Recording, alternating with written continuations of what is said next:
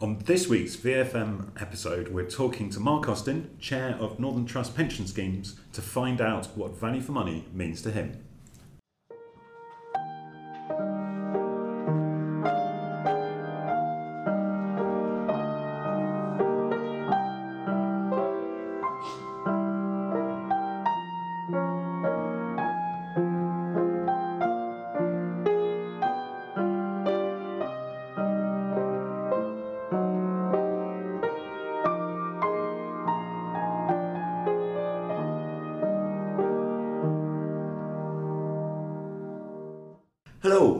Welcome to the 13th episode of VFM, the Pensions Podcast. 13? Unlucky for some, certainly unlucky for Henry. I'm delighted, as always, to be joined by my co host, the one and only, the biodiversity curious, Nico Aspinall. Thank you, Darren. Uh, a pleasure as always, and I am, as ever, delighted to be sat next to the man who can slip VFM pensions into any question from any conference, uh, Darren Philp. And that was at the DSC, DCIF event, wasn't it? Where It you was. were presenting your um, TCFD. I gamely, I didn't mention it in my presentation, but then uh, as soon as you asked the question, including it, I did ask also a question to say we've had a podcast. And he did get some chuckles, didn't Yeah, he? we He did. did get some chuckles. Um, and today we're totally delighted to be speaking to Mark Austin. Welcome, Mark. Good morning, both. Morning. Uh, so, Mark, you are the pensions and insurance exec for EMEA at Northern Trust, uh, director of the Northern Trust Irish Manco, um, and uh, chair of the Northern Trust Pension Scheme, which is hybrid, so includes uh, a DC section.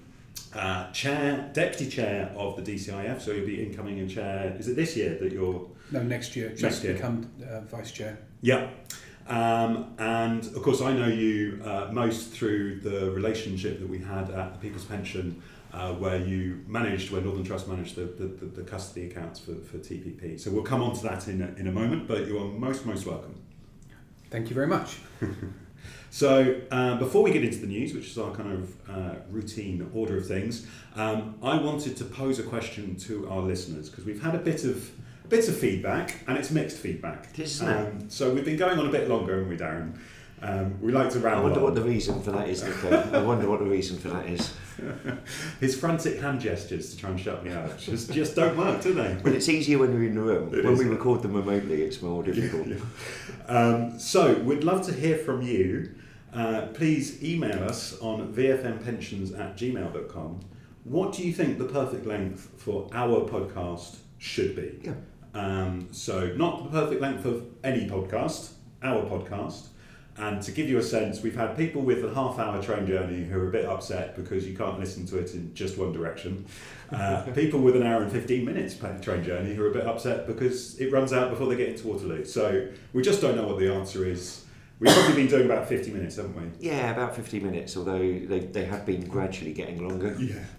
Yeah. so tell us what we should be cutting that to, please, uh, by emailing us on vfmpensions at gmail.com. And that's our routine email address. You can send us any little bit of tidbits, uh, feedback, and even volunteer to be on the show. Yeah, it's always great to um, speak to new guests. Um, so, as always, we start these podcasts with the news. And um, Mark, as you're our guest, you get the prerogative. What have you got for us? Uh, well, I was quite interested in um, the news from TPR about just how low the number of schemes are Mm. that have actually completed their value for money assessment. I think it was something like sub 20% either Mm. completed it, and a vast number of them weren't even aware that they needed to complete it. So, this was the value for money assessment that was introduced for schemes below 100 million. Yep. Yeah. And, and, and it was quite an interesting headline, wasn't it, Nico? Yeah, so this is money marketing.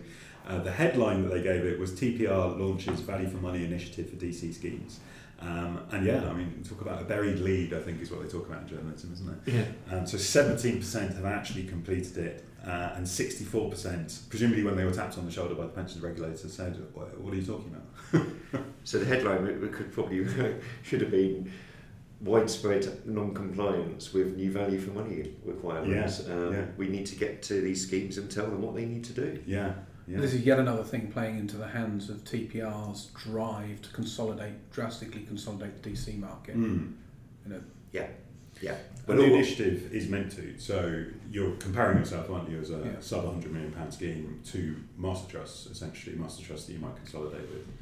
Um, but if there's, having seen a little bit on the other side, because they, they were fielding a lot of questions. Um, so if that represents 17% of the market, you know, there is a lot more data requests coming out to master trusts to do, you know, tiny uh, accrual changes in terms of the cost and rework out from all kinds of uh, reporting dates uh, what performance might be. So watch out, guys. But it, but it does show the challenge with our regulatory system, doesn't it? Mm. This long tail of really small schemes that if you've got, what was it, 83% of them that haven't done it, um, which is the other way of looking at it, of course, yeah. Um, then, you know, if the message isn't getting through to them and they're not doing it, then, you know, how can we, you know, how can we improve? How can we drive that consolidation? Because obviously the communication strategy that TPR have got Yeah, isn't actually landing with these smaller schemes. yeah, yeah. And that's without taking into account with these very small schemes who are they going to consolidate into. Yeah. Mm. Um, because that's going to be a sub cost optimal effort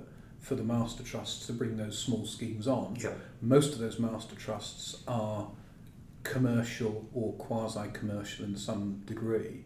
So you're left with a very unpalatable process Yeah. um, that's going to be cost cost money for those master trusts. Yeah. So I think we've got a difficult situation coming.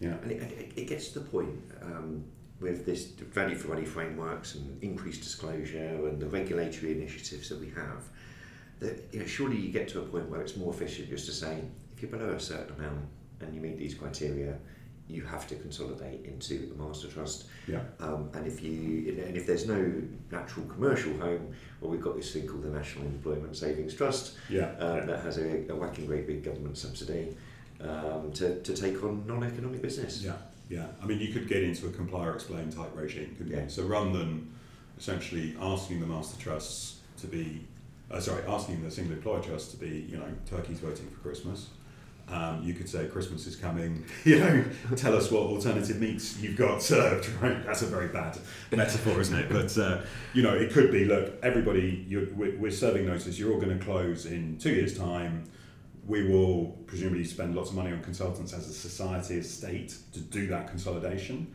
But if you can justify to us against certain criteria why you're not in that wave, you know, have at it, right? Get a license to operate. I've I've just got jingle bells running through my head now, and, and, and, and Nico on a sleigh um, pretending to be Santa. But you know, it's, it's Ho, probably ho, ho.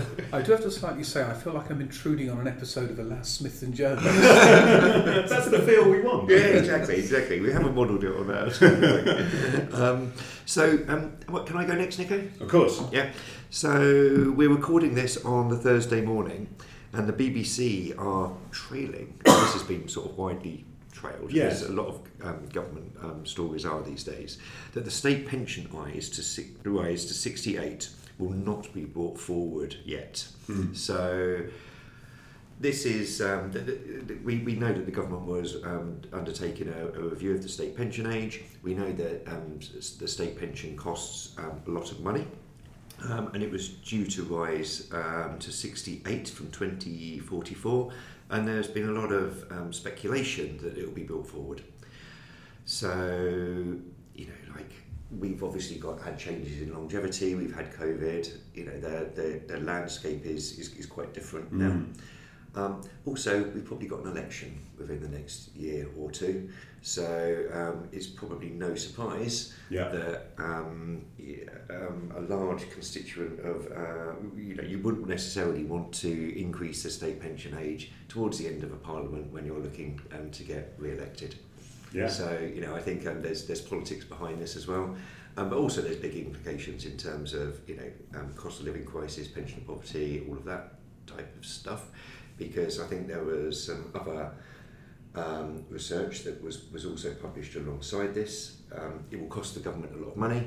But also, there's a real risk that um, if you keep bringing forward the state pension age, then you're really starting to impact on poverty um, and impacting on um, groups with lower life expectancy. So there's some real distributional aspects to this. Mm. That lower life expectancy, I think, is is one of the things you highlighted longevity there, where it is now starting to fall off. Mm. So I mean, you could be uncharitable and say this government's doing its absolute best. It doesn't need to bring forward the 68 because it's actually bringing down the mortality point. Yeah. Um, So, but it's I, I think I personally have a little bit of sympathy with it, just until we really know what's going on Yeah, yeah. with that longevity now. Yeah, I think um, any changes to the state pension age should be based on evidence and they should be based on a long-term framework.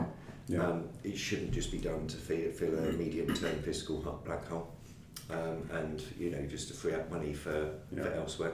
yeah. And I think quite often, and we talked about this before in this podcast, that you know, pensions can be quite a political football at times, and we need Mm. to work out how we can, you know, have that framework for making decisions in the longer term. Yeah, I mean, so if we go back to Steve Webb's tenure as pensions minister, um, obviously he, he sorted out the state second pension um, SERPs and integrated that into the basic state pension. Um, at the same time, I, I, I recall that he was talking about essentially a, an actuarial longevity test as to future pension rises, uh, age rises. More so, work for the actuaries. well, I, it's, it's a pretty simple test for GAD, I think. Um, the difficulty is that ONS have to do all the data work, right? Yeah. Um, so, um, but that, that's sort of not explicit, but possibly is implicit in this, this decision.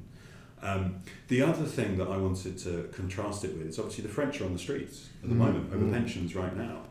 Um, and uh, I was watching Channel 4 News last night, and uh, they were in, I think, Place Concorde in, in, in Paris. Uh, guess for me, what was the average age of the people that they they had, you know, complaining on the streets about the rise from 62 to 64, I think it is, that Macron is way through. Mark, They're Around about 61.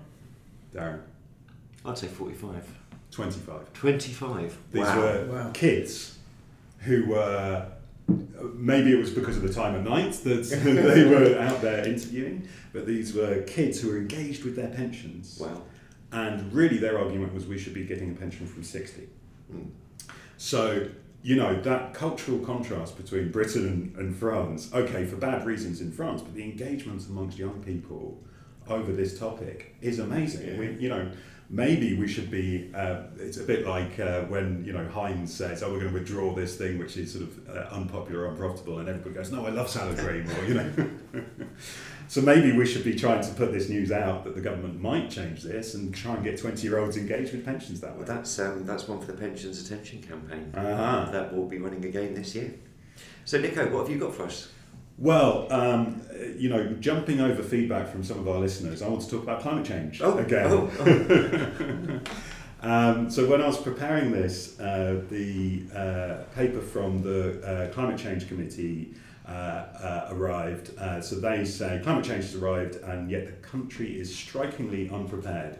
So the CCC, uh, the Committee for Climate Change, um, the BBC described it as an independent kind of body of experts, and I think that's sort of there's another footnote you need, which is it's, it's a state-designed climate change advisor. Right. So it's not like the independent SAGE, it's more like SAGE. Yeah. Um, and they're commissioned essentially to hold the government to account. Um, they work with the whichever department is responsible for it now um, on the carbon budget, develop the carbon budgets as advice, uh, and then the government legislates to meet those requirements. And they're saying, so they're like a critical friend of the government. They're saying the government is not doing enough. Yeah. And then this morning, at the time of writing, um, the government kind of uh, reissued, uh, and I, it, the Labour response seems to be it's all old news, but they reissued their kind of net zero commitments um, and uh, discussions about hydrogen investment, nuclear investment, uh, and um, they've reannounced their uh, insulation program. They rebranded a lot of different things. Um, and I'm certainly not in enough of the detail to uh, compare and contrast the amount of finance that is going towards these things. Um, but yeah, so climate change in the news. Um, I'm sorry to say for some of our listeners that it may well be in the news uh, for a while to come yet. Well, it's not going away, is it, It, it certainly seems not to be, and if we listen to Mike, it's probably you know getting worse. It right? is, yeah. So, yeah. We need to act, and we need to act sooner rather than later.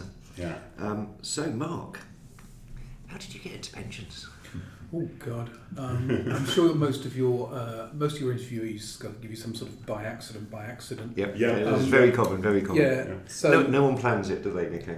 Um, no. So I, I got into pensions originally, dropped out of university, went to work for Barclays New Issues, went from there to work to Henderson Global Investors, right through the beginning of the equity um, growth, bringing on lots and lots of pension schemes. And so by then I was in pensions, be it all on the asset management side.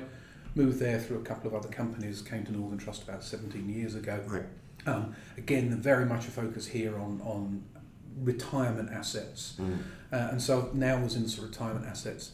And I was getting quite exercised about pensions generally. I spent a lot of time learning about it. And a role came up on the pension trustee, a member Yeah, nominated yeah. uh, role. And I thought, right, I'm going to make a difference now.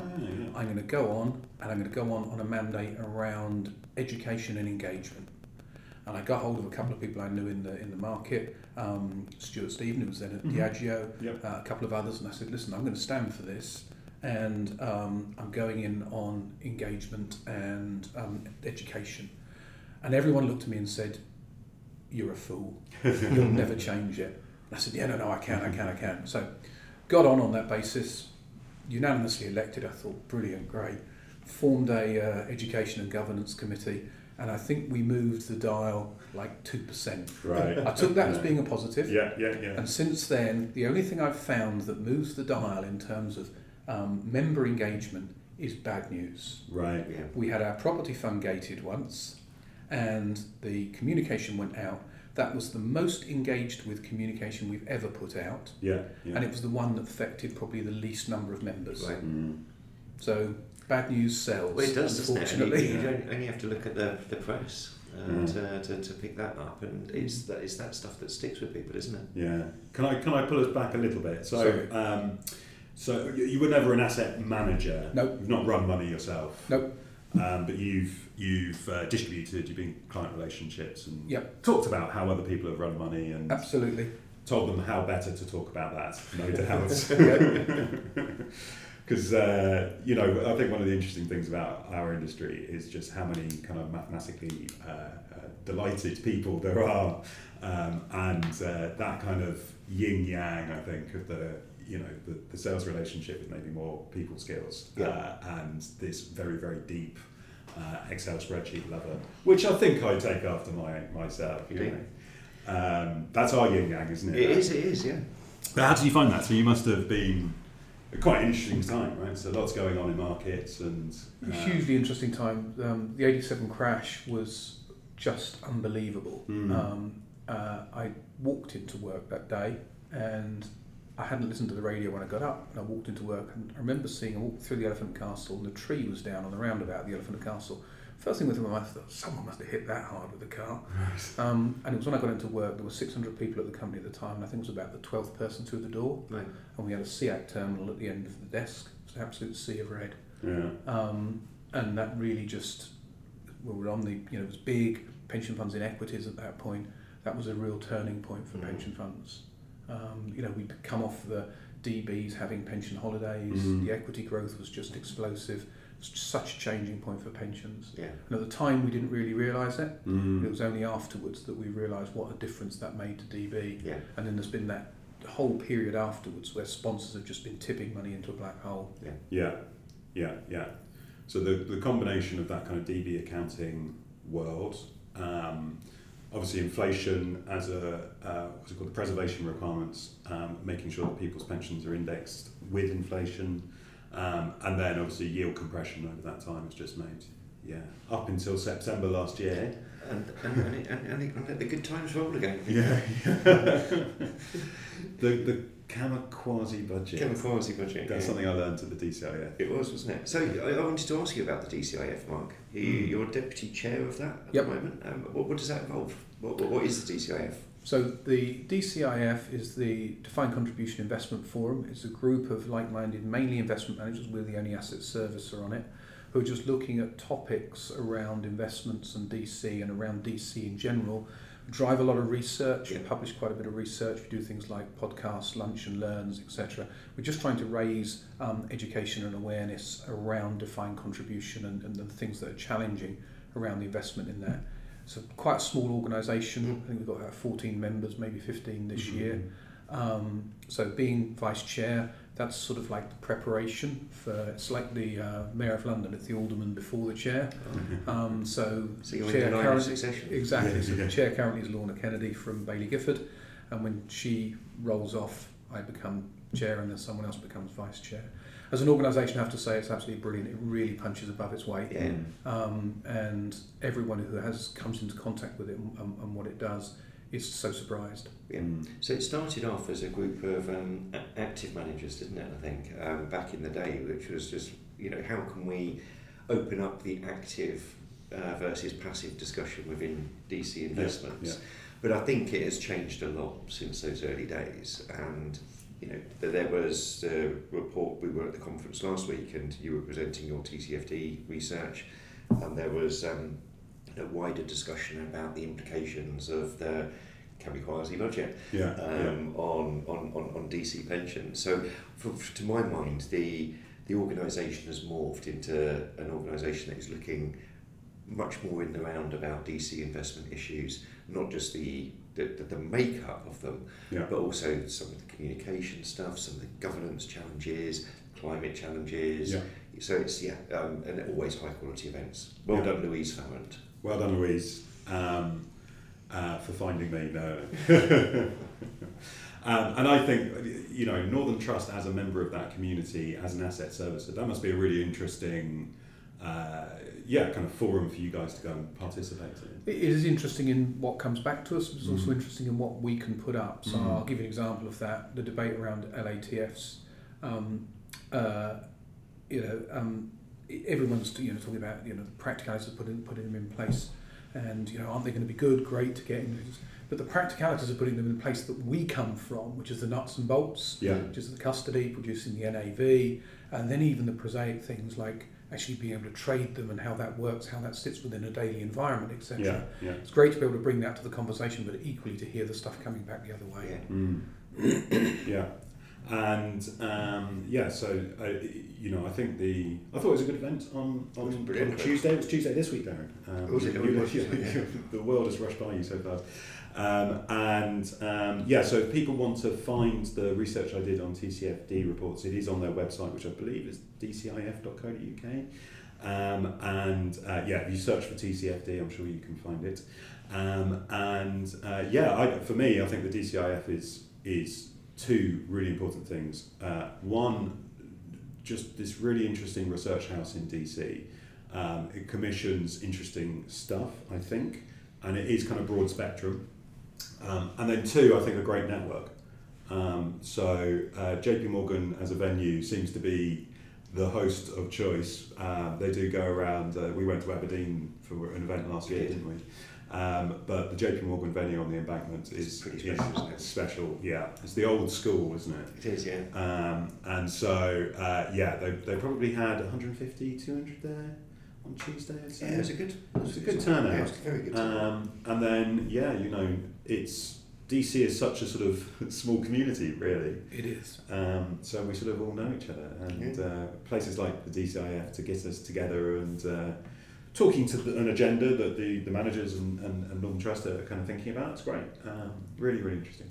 So I've, I've got a question, yeah, um, which is, Nico, you, you produced a briefing note on um, investment platforms. Yes, yeah. yeah. And, and, and Mark, you know, you have to forgive me on this because I'm a total non-techie, yeah, when it comes to investment and uh, uh, wider pensions issues and, and, and that.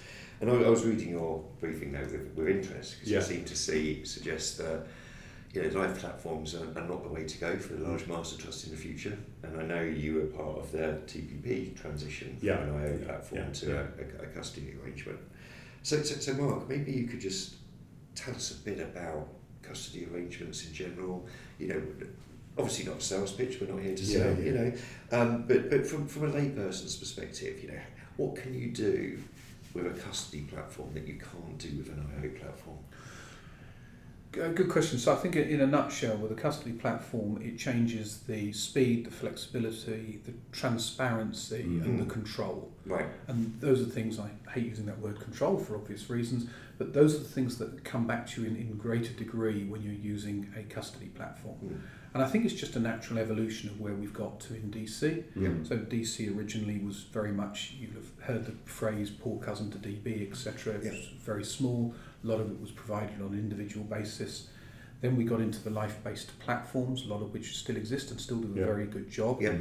But then when AE came in and we launched things like TPP and, and Nest and now pensions, etc., when they came along, Yeah. they had a different view of this, and that was driven very much on a custody platform, not a life platform. Yeah. So, for instance, if you want to put a fund onto a life platform, you've got to go to the life company to get it all fully approved and accepted, and then it goes in. If you're on a straight custody platform, you choose you want to put it on. It takes you two or three days to get it on, Yeah. and it's there as a member option within the week you chose to do it. Yeah. Um, as we are seeing these larger master trusts get much bigger, and they're using funds at the moment, we've seen it with Nest, they're starting to go segregated. Mhm. Yeah. Segregated naturally leans itself to a custody. So, so, Platform. so this would be essentially creating an account for the manager to, to, to see visibly the securities that you own, but the, the trust owns the securities themselves. Absolutely, and also managers. Yeah. You can also create a, a multi-manager single pool. So if Yeah, you're yeah. having a, if you're having an active equity or a, an equivalent of DGF, you can put, if you want to do a 60-40 portfolio, you can put a bond manager Yeah. next to an equity manager in the same portfolio and still have that single one uh, unitized.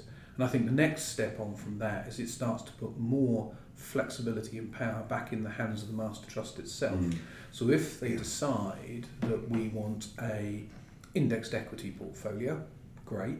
But if they decide they want to do their own ESG overlay on it, Mm. or they want to do their own tilts on that, then they can either do that by working with an index provider, choosing what that is, but then that can be implemented on a bespoke basis. Yeah. Yeah. If you're back in the old world, you've got to either have someone create a fund for you, or go and try and work out a way of tilting off on the fund you're with. Yeah. Yeah. So I come back to it. its control, flexibility, um, speed, and transparency. And as Master Trust grow and as assets under management grow, and you know, the early days of auto enrolment, Master Trust competing on price, they were competing on how to make it as easy as possible for employers to make themselves compliant with the auto enrolment Yeah. regulations. But we are seeing, and, and we, we'll segue on to value for money. Um, in a second, we're sort of 26 minutes into the podcast now, so uh, Okay. we'll, we'll, you know, we'll get there. Um, the um, not quite as good as 20. Was it 24 minutes? Oh, don't, don't, don't. Um, so um, yeah, so, so as, as, as it were- yeah, there's a lot there's a lot more scrutiny now on master trusts and their investment approach, and you know, trusts are looking to do more diverse, more interesting things, and I think what I'm hearing you say is that using a custody platform or morphing towards a custody platform type yeah. arrangement gives you more flexibility um, to pick and mix, mix and match, and as you say, put yourself in control of um, your own investment destiny. Yeah, look, I, I, I'd- I'd pick out a few things, uh, and mostly just to reinforce what you said, Mark. Um, so, you know, a trust can invest in anything, Mm. um, but a life platform can't. Uh, so you, you're kind of taking off the training wheels um, and you're moving out of this. You've kind of got this weird double governance system. If you're a trust, you have to take Section 36 advice from your advisor. That involves you doing due diligence on a, on a manager. That would include some operational understanding. Um, and then you throw it over the wall, and a, a whole other third party has to repeat that entire process Yeah. Find another slot in a in a board meeting potentially three months away, get various ticks in boxes before things have to be achieved. So yeah, I I, I think it's um, you know just kind of removing this additional mouth in the feeding chain. Um, because of course the life platforms have custody, fund accounting, transfer agency as well. So you're not you- you're just kind of taking the wrap away and Mm. actually kind of appointing them yourself. And then you know think about the LTAF. The LTAF is a liquidity solution for places where trusts are not managing their own liquidity. They've essentially de- delegated the fact that they have huge net positive cash flows, possibly out until the 2040s, to an investment platform to manage the liquidity of. Yeah. Uh, who then essentially say, well, because we're forced by retail regulation to be daily traded, daily price, we're going to force that liquidity down another layer into LTAFs. The custody approach essentially allows that, that liquidity management to come all the way to the place that it should be done. So, you know, we can uh, essentially understand that a 25 year old's contributions are going to be stuck in the ground for 30, 40, 50 years. Um, so that, that, that for me, from an investment case, is really powerful. Um, and you know what you want is uh, the investment team having as big a universe as possible because the more options you have, the better decisions you should be making. Um, and uh, at the moment, we've got this slightly weird world where the uh, LTAFs, you're the first person I think we've had, Mark, who's called it LTAF. Um, but there we go. I think I called it LATF actually, which is the Lloyd's American Trust Fund, because being on pensions insurance, I can get the two of them confused. Um, we will have a ready reckoner on LTIFs, LTAFs, and all sorts of stuff. Um, That's our second poll. Oh, yeah, yeah, God.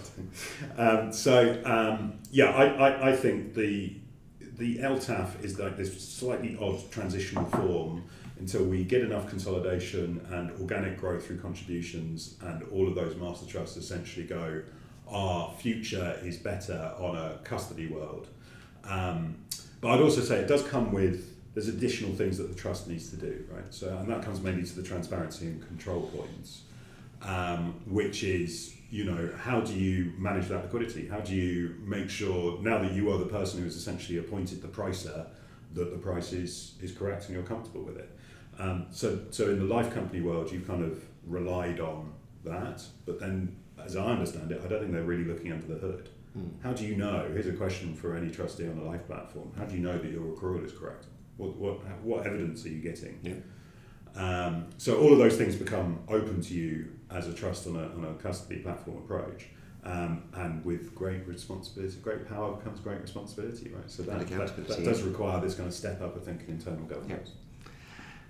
So, Mark, we ask all our quest- guests the same two questions. One is how you got into pensions, which you've done. Um, but what does VFM mean to you? So, uh, I was pondering this one when you mentioned it to me earlier on, and so my younger son is extremely fashion conscious, Mhm. and um, I think value for money, and herein lies the problem, is a is a is an individual concept. The trouble is back to the engagement. Mm. Members are not engaged, so they can't really do it. So we've got to put value for money at the at the, at the trust level, unfortunately. Mhm. But if I look at my uh, look at my younger son, he's got a belt. Um, I think it's a Chanel belt, and uh, doesn't actually keep his trousers up half the time. um, but I know darn well that belt cost him more. He thinks it looks great than the, my entire set of clothes I've stood up in today. my belt cost a pound from a bargain bucket at the Weald of Kent ploughing match. I think that's value for money for Yeah. me. Yeah. He thinks his Chanel belt is value for money for him. I don't know who's right. People Uh-huh. instantly recognise him and they look at me and think I'm a tramp. Who is right? And what the, yeah? So value for money. It's subjective. Yes. it Has Um, to be. And so one of the things that we push back on, I think, in the consultation is the the desire for to make this all objective. Mm. Um, so yeah, how do you balance that as a as a trustee? So the first, a little step back. So the first time we went through the value for money, um, I mean, first off we were marking our own homework, Mm-hmm. and there was a lot of. It was so slimmed down. It it felt like it was going to come up with an almost valueless, valueless Yeah. conclusion. And particularly, we were concerned about the risk-adjusted returns. Yeah. So it just didn't exist. Now it's good to see in the consultation there's a lot more around risk-adjusted returns. Um, and it, you know, that can comes back to that point. It's got to be done at the trust level, but it's got to be able to produce something at the trust level that the individual member can understand and see that means something to them. So from so from my standpoint, I'll be really interested to see what comes out of the consultation and how Yeah. they finally adjust it. But as it's currently conceived, I don't think it's doing the job. Mm. Um, as it comes out of this, I think it might be doing a better job. But if we're really hoping that members are going to be able to look at this and eventually, you know, start evaluating their scheme versus a master trust, and individual members of the master trust and be able to see where they sit, so they're going to get their Trustpilot rating. It's probably going to have to look like a Trustpilot rating. Yeah. Yeah. And, and dashboards could open the way up to that. So we could be here sooner rather than later, notwithstanding that there is a, A a slight delay.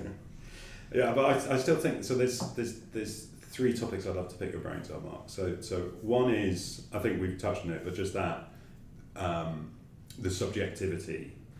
Um, so, but does the risk-adjusted return kind of pick up some of that? Because obviously, you know, you've decided. I don't know what the mix that you've got at, um, like for a twenty-five-year-old is, but it may be more aggressive than other schemes, uh, less aggressive than, than than other schemes. So, does that risk-adjusted return kind of over a long enough time horizon pick up those differences? Yeah, it does. And also, there's another place that's really important about how much risk you're taking. It's when you get to the other end. Yeah, yeah, yeah. So if you if you're taking too much risk still at the other end, you run, run the risk of fishtailing. Yeah. And someone who is coming to the point of retirement and you know, depending on what they're intending to do with their pot at that point, if you've got a 15% up, 15% down possibility, Mm. that's not good for them at that point. So I think the, the risk element of how you're achieving your returns is incredibly important Yeah. across the whole spectrum. Yeah, yeah. Yeah. So then the second one is essentially the collective and the individual.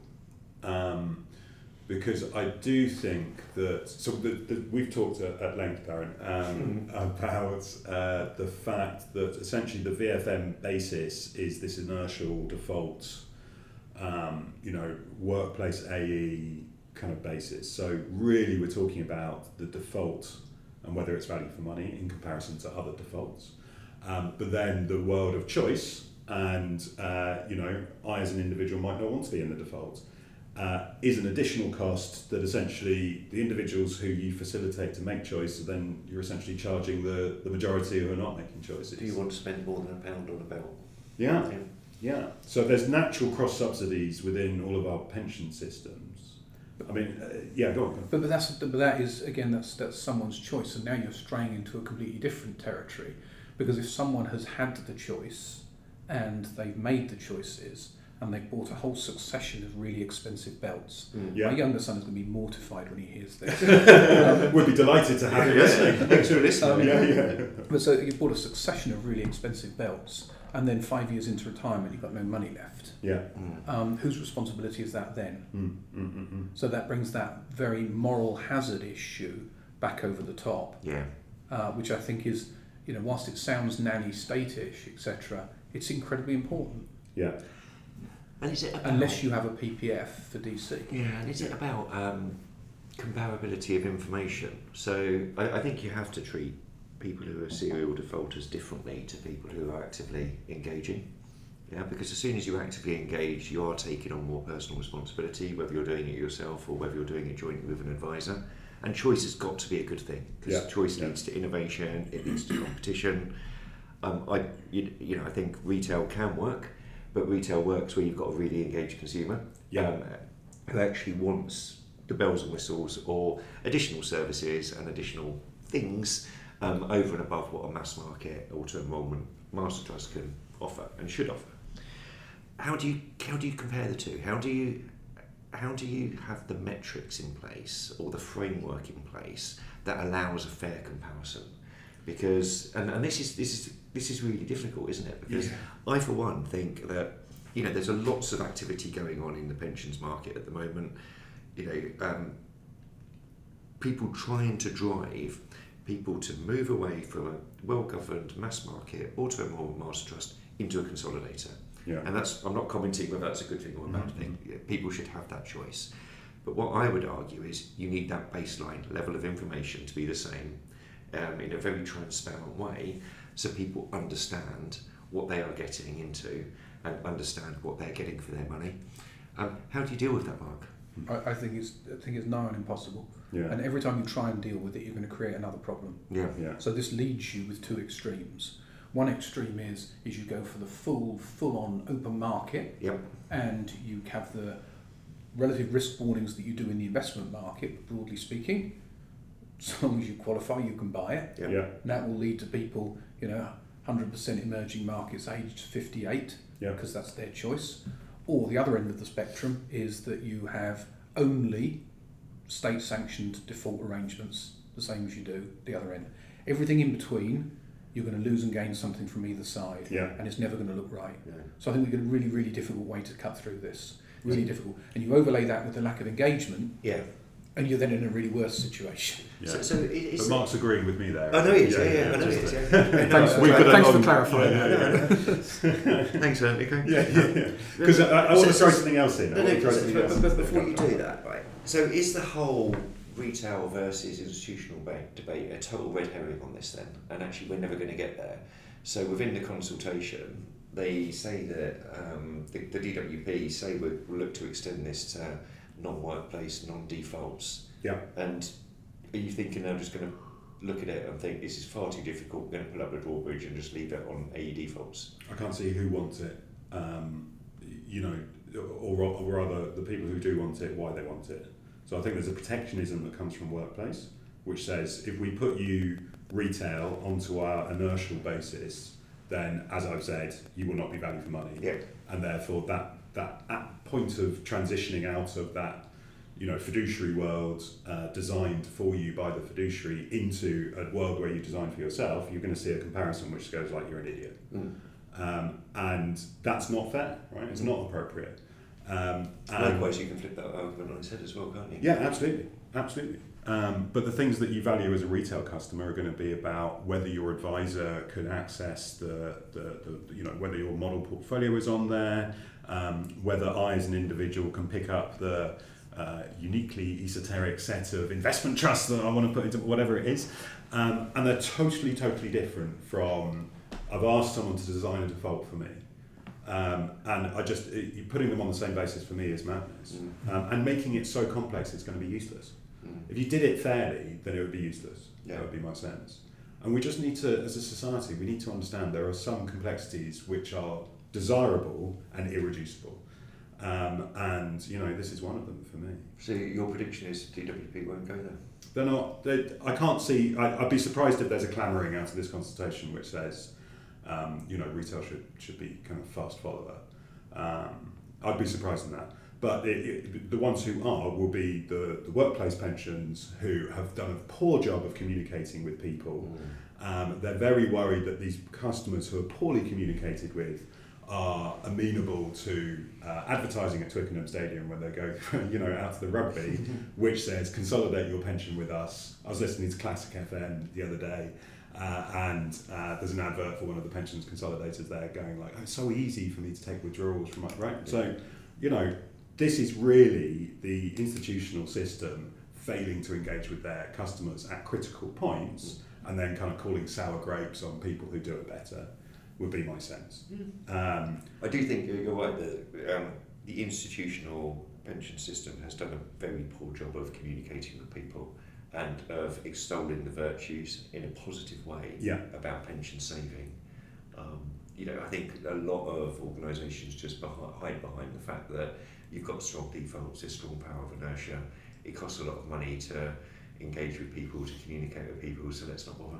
Well, and also, I, so I think one of the really positive things for me in the consultation is the the law, the, the line that comes from essentially returns uh, and member outcomes to that engagement. Hmm. So it's not engagement like I know that I've got a pension and I'm interested, and you know I talk to people over at the dinner table. It's engagement because I've linked that to higher contributions. I've linked that to sen- more sensible risk profiling for my retirement likely journeys. I've consolidated potentially, you know, as a trustee, you can say this is why we're engaging. Uh, and if we are engaging in that for those outcomes, then of course it's part of our value for money assessment. And you may well want to do all of the other brand stuff um, for, for good reason, but if you can't justify it in that outcomes piece, then it's not part of it. See, for, for, for me, uh, a lot of this comes back to that fundamental of the level of engagement by the member. Yeah. And uh, if it's okay with you, let me give you an example. So Nobody's there. We did we designed a default. We did designed a single default and a higher risk default. We designed those two defaults to produce a pool of money and assets at the chosen retirement point that was neither a drawdown ready nor a annuity ready one. It was to fire straight down the middle. Yep. And I kind of likened it to taking a penalty against the goal. Yeah. So we neither aimed for the left post nor the right post. Just kicked it straight in the middle and got the goalie. Yeah. Um, so we're now looking at designing, uh, moving that slightly on to something different. And the reason that we've gone down that route of having one option is because as soon as you say there are two different options at retirement, it changes how people are think about that in terms of particularly 10, maybe 12 years out, because the two things start to diverge at that Mhm, point. yeah. One is aiming you towards a cash pool, Yeah. one is aiming you towards a more two and three, but less less volatile portfolio. And the problem is then you come down to think, okay, so we need 100% engagement from members to make a decision around that. Yeah. And that's what stopped us from doing it. Yeah. Because we couldn't guarantee 100% engagement of members to make a conscious decision at that point and an educated conscious decision about which default they wanted to be in because of what they were going to take, take come retirement. You've got some sympathy with them because who knows what? If we'd have asked them that Yeah. 12 years ago, they'd have said annuity rates, no, I'm not going near that, I'm Uh-huh, uh-huh. drawdown. Now, with what's happened since and where annuity rates are, they might actually take a different decision. Yeah. Yeah. So I think the whole thing is, is, is, is the whole thing becomes very difficult without that education. Yeah. Does it, does, does it have to be, just in terms of your example there, does it have to be all or nothing though? So, you know, like, do we do, do you need a situation where someone has to look to guarantee all of their income? So target an annuity, um, or just target drawdown? You know, the opposite sort of ends of the spectrum. Um, or, or cash. Is you it have to do something, don't you? you, you have to do something, but is there more sort of, you know, how can you, is there a way of keeping your options open a bit more to allow people to make choices later, yeah, without massively affecting returns and massively adding risk onto individuals? Because that seems to me where we need to get to, Mm. because getting people to make decisions and, and, and, and think about the shape of their retirement income in their late 50s is a big ask for the reasons you say. Yeah, th- um, that's why you end up with the, the Yeah. what, what you end up with. But Go in the it, but but, it, but, it, but it's like um, it's like a, a, a three person family turns up at the uh, car showroom, and there is no car for them. Mm-hmm. They've either got to put a two seater, Yeah. and the child's got to suffer being on the parcel shelf at the back, Yeah, or they've got a four-door four seater, and they've got one one door. They're paying for one door and one seat they don't need. and it's a bad analogy, I know. No, but no, it's, it's- it's, it's, there is nothing for it. You have to end up with something that's a slight compromise. Yeah. But, thi- but this is where, you know, to my mind, the, uh, the, the, the, the institutional framework of value for money is so much more valuable than, you know, for the mass market than the kind of retail, because the retail one has to assume that the member is engaged, they make decisions. And like or lump, lump it, I mean, we have to allow people to make bad decisions. That is just society. Um, so getting a trustee board to worry about these things, take advice on these things, look at the data of their membership on these things, you know, maybe you go left, maybe you go right as a trustee board. I think that um, hedging your bets strategy, we used to have that at People's Pension, I think it's still there. Um, I, as advisor in Towers Watson, um, uh, you know, reacting to freedom and choice, built the model which said, uh, how do you hedge your bets reasonably accurately, but you're still doing it on an average of a member and not any individual Yeah, member. And in any market scenario, there will be winners and losers. What you really want is someone to have the options there that they could engage with. Um, and a sensible way of engaging them with it. Can I move us on? Because I'm conscious of time, and there was another question I wanted Go to on ask. Because we're not going to solve any of these problems, are we? But uh, it's great to get your view, Mark. So, um, forward-looking versus backward-looking in the in the value for money assessment. Um, so, uh, you know, to what extent do you think you should look at the forward-looking elements of, you know, uh, let's say, institutional quality in your investment decision, but then also, you know, projecting your your asset allocations out to the future and just giving people a sense of that. Is that part of your process? Do you think it should be? Not at, not not at the moment. I, I liken, unfortunately, to what a lot of trustees have to deal with around regulation. It's like Mhm. playing cricket and, and aspiring to dot balls. Right. So right. all you're trying to do is get is get through the piece of regulation Mm. and you get it dealt with. And each time you come back and start making wanting to make sort of more member-related decisions, um, you don't have quite as much time as time as you want for that. I think it's really difficult to do. Mhm. And I, ca- and I keep coming back to this. The more of this information we provide to members, what are they going to do with it? Yeah, yeah, yeah. And you know, the health warning sits there on unit on on investment funds. Future may go up and down. Yeah. So it's like the same with this. Yeah. I think the Australian model is quite interesting, where the regulator actually looks and says, uh, "Do you know what? We've done our value for money assessment on you as a super, and we've decided you're not." You're not chinning the bar, so we want you to merge with this lot over here. yeah. I don't yeah. know what the logical end of that is, Mm. but um, There's, they've, got, they've got league tables, haven't they? yeah, Yeah. Yeah. On individual asset classes, but not asset allocation Not asset overall. allocation. That was the kind of refinement that Greg told us about. Right, yeah. Um, Do you think we're going to have league tables within institutional workplace pensions, Mike? Do you Um, think there's a place for them? I think we might get something around master trusts. Um, and, i and if you assume where TPR wants us to go is uh, down to a small number of very large institutional style master trusts, then I think a league table will be quite appropriate. Mm. Can I come back to one point just on, on VFM, and then I suspect we need to close. I can hear the train pulling into Waterloo, uh, and some of our listeners sat waiting. There are some of your listeners who've had to pause this because I they know. were Waterloo 20 No, no, no. minutes They're, ago. they're at uh, Cafe Ritazza, just waiting to. um, so the the employer role and value for money, and uh, maybe this is thin ice, and you won't want to kind of comment, but you know, obviously, it comes from this sort of auto enrolment duty, uh, these master trusts being authorised, um, the sense that we need to be able to kind of demonstrate that if you're fulfilling auto enrolment duties, particularly for more than one employer, that you ought to have something inverted commas objective for those employers and the people helping them select to, to kind of grapple with. Obviously, as a single employer trust, um, you know, are you presenting the value for money results to the employer and kind of going, we should continue to exist and having that kind of conversation? You don't need to, need to let me into the room, but just talk to us a little bit about the process. So uh, again, you're, you're correct, it's thin ice, but the, the answer is not at the moment. Uh-huh, uh-huh. because we don't think the value for money, you know, as I said at the outset, it was still at its nascent level. Yeah. You, know, you were talking about the uptake levels. Um, we don't think it's quite there yet. Yes, we do communicate to the employer about what we're up to. Um, we've got a very supportive employer who um, uh, contributes significantly to a lot of the Mm, yeah, costs, Yeah, which needs to be taken into account for value for money. yeah, yeah. um. Uh, particularly, but I I can see that it would be part of this down the line Mm. that um, you, you would have a conversation with the employer about it.